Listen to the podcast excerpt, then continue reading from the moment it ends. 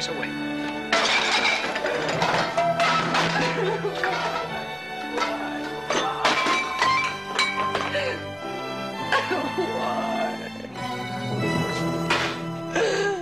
Oh, John.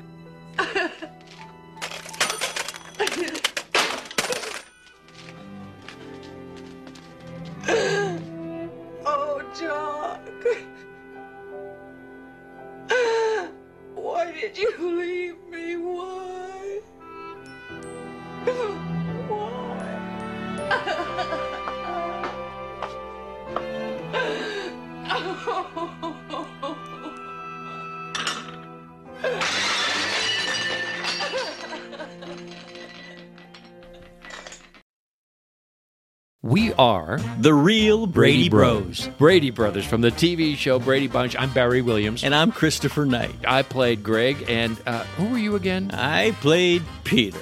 We've decided that we're going to do a podcast around episodes of The Brady Bunch.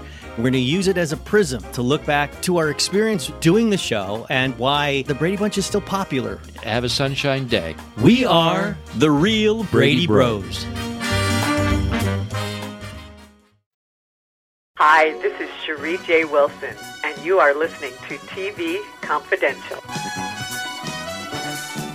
Ed Robertson, along with our guest Michael Preece. Michael's credits as a television director include multiple episodes of Dallas, Streets of San Francisco, Barnaby Jones, Walker, Texas Ranger, and Seventh Heaven. He has also worked with such film legends as John Wayne, Marlon Brando, Steve McQueen, and Spencer Tracy. One of my favorite episodes of Dallas, or at least one of my favorite scenes, is uh, I forget which season, but it was the year after Jim Davis died and they had the extended storyline that season where J.R.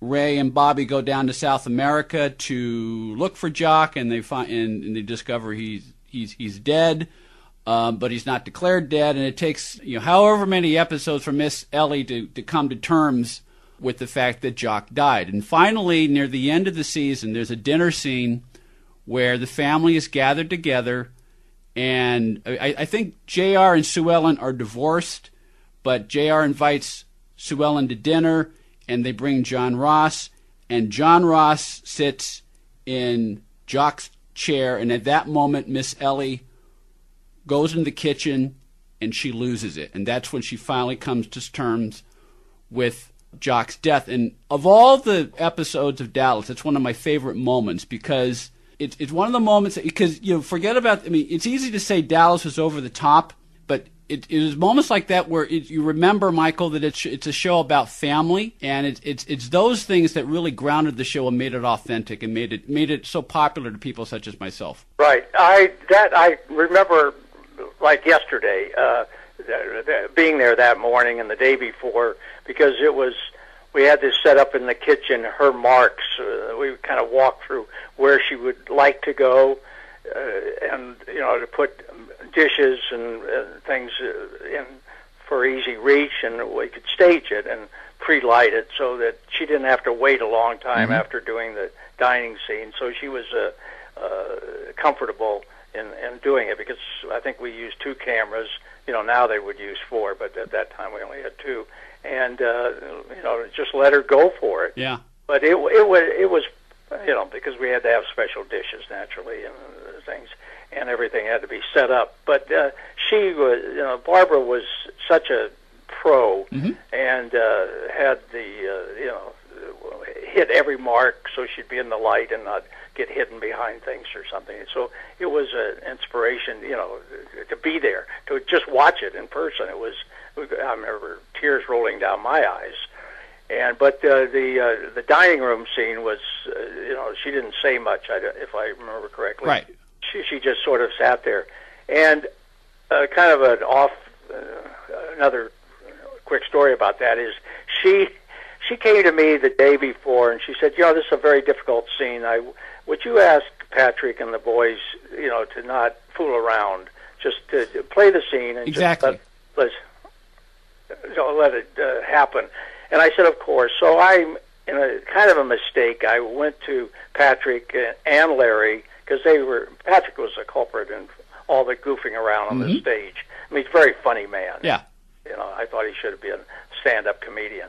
And his sister once told me, "Don't don't laugh at him because it just encourages." him." anyway, so Barbara had me, and I went to the actors, and they said, "Oh, don't worry, don't worry." And so she's sitting there, and there was idle chatter going on, and suddenly, right on her, right in her forehead or someplace, a pea. Patrick had taken a spoon and put a pea on it and flipped it at her, and it hit her right in the forehead. Now this is while we're doing the master scene, and it's you know, and she just keeps they keep acting. They nobody it's like it didn't happen. And then he takes mashed potatoes, and you know, and, you know, it, it became a, a food fight. And this is after she had asked me, you know, to make him behave. But it, it she never blinked an eye. She acted like none of it was going on. And these, you know, they they were goofing around. Uh, Patrick and Larry, they they they had a lot of fun. They, you know, like uh, like most series, you, you kind of have to laugh at yourself. Well, yeah, because Barbara was a pro. right. Well, because you're working cra- you're working long hours, and um, and and and sometimes you just need to break the tension or just you know uh, let loose a little bit because otherwise it, it can be very crazy and it can end up hurting the performance. Right. Well, there was uh, uh, Patrick who uh, was is wonderful at that, and uh, there was a scene where he was had just made a deal on the phone. He hung up the phone. He sat back in his chair and put his feet up on the desk. I mean, that was what the script called for. So he did it, and he almost started to fall. And I said, "Oh." So we grabbed him, and I said, "All right, let's shoot it." But I said, "You know, when we're done shooting, uh, you want to, Patrick, just fall over. You know, it'd be kind of funny for for the dailies to you know, for, uh, to see it the next day." And uh, so he said, "Yeah, okay." So, so he does. He finishes the scene, puts his feet up, sits in the chair, and I kind of snap my fingers so he knows uh, we've got enough film, and he fell over uh, backwards. So uh, everybody laughed, and it got a bit. And the next day he comes into work, and he had hurt himself a little bit. And I said, God, I can't. We can't do that kind of joke anymore, Patrick. Eh, What if you had like really broken your neck, or you know, or something? And so, uh, you know, of course, uh, always he just wanted, uh, you know, get a laugh at no matter what the expense was. I would imagine because he was basically the straight man on that show. I mean, he was he was the good guy. He was Oh. the, he was the hero. Whereas Hagman Hagman Hagman had the best lines and almost always the best storylines. And so I would imagine he would you know Patrick would relish the opportunity to cut loose, even if it was just for the outtakes or, or, or for the dailies. Yeah, it was just everything. You know, Patrick Lake was a very good horseman. I mean, I think he had horses and things, and he would uh, like do his own uh, stunts. He would like uh, fall off the horse just just for uh, for a laugh. You know, trying to look cool. You know, he was very.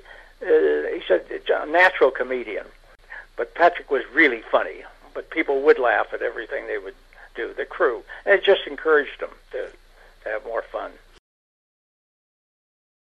If your loved one has passed away due to COVID 19, pay close attention to this message. You could be entitled to a death benefit of over $300,000. The U.S. government has set up a fund to pay families relief if they've lost a loved one due to COVID 19. We know this is a hard time for you, and this fund has been set up by the federal government to help ease your pain. The compensation includes a death benefit and lost wages benefit. Time is limited, so we urge you to make a free phone call right now. There's no cost to you for this claim. All legal fees are only covered once you receive your money. So if you've lost a loved one due to COVID 19, call the legal helpline right now to find out if you qualify for a cash award. Here's our number 800 915 8054. 800 915 8054. 800 915 8054. That's 800 915 8054. Paid for by the IPG Law Group. Be part of our conversation. If you like what you hear, have thoughts on this week's program, or have an idea for a future edition of TV Confidential, we'd love to hear from you. You can email us at talk at tvconfidential.net, talk at tvconfidential.net. You can also message us at facebook.com forward slash tvconfidential, x.com forward slash tvconfidential, or at TV Confidential on Instagram. And if you're listening to us on the TV Confidential podcast, please be sure to hit the subscribe button. This portion of TV Confidential is brought to us by our friends at Front Porch Realty, the community of realtors in the Northern Bay area of California that is committed to finding the solution that is best for their clients. Whether you're a first time home buyer or looking to sell or lease your property in Northern California, call Karen Strain at 415 886 7411 or visit frontporchrealtygroup.com for more information on how they can help you.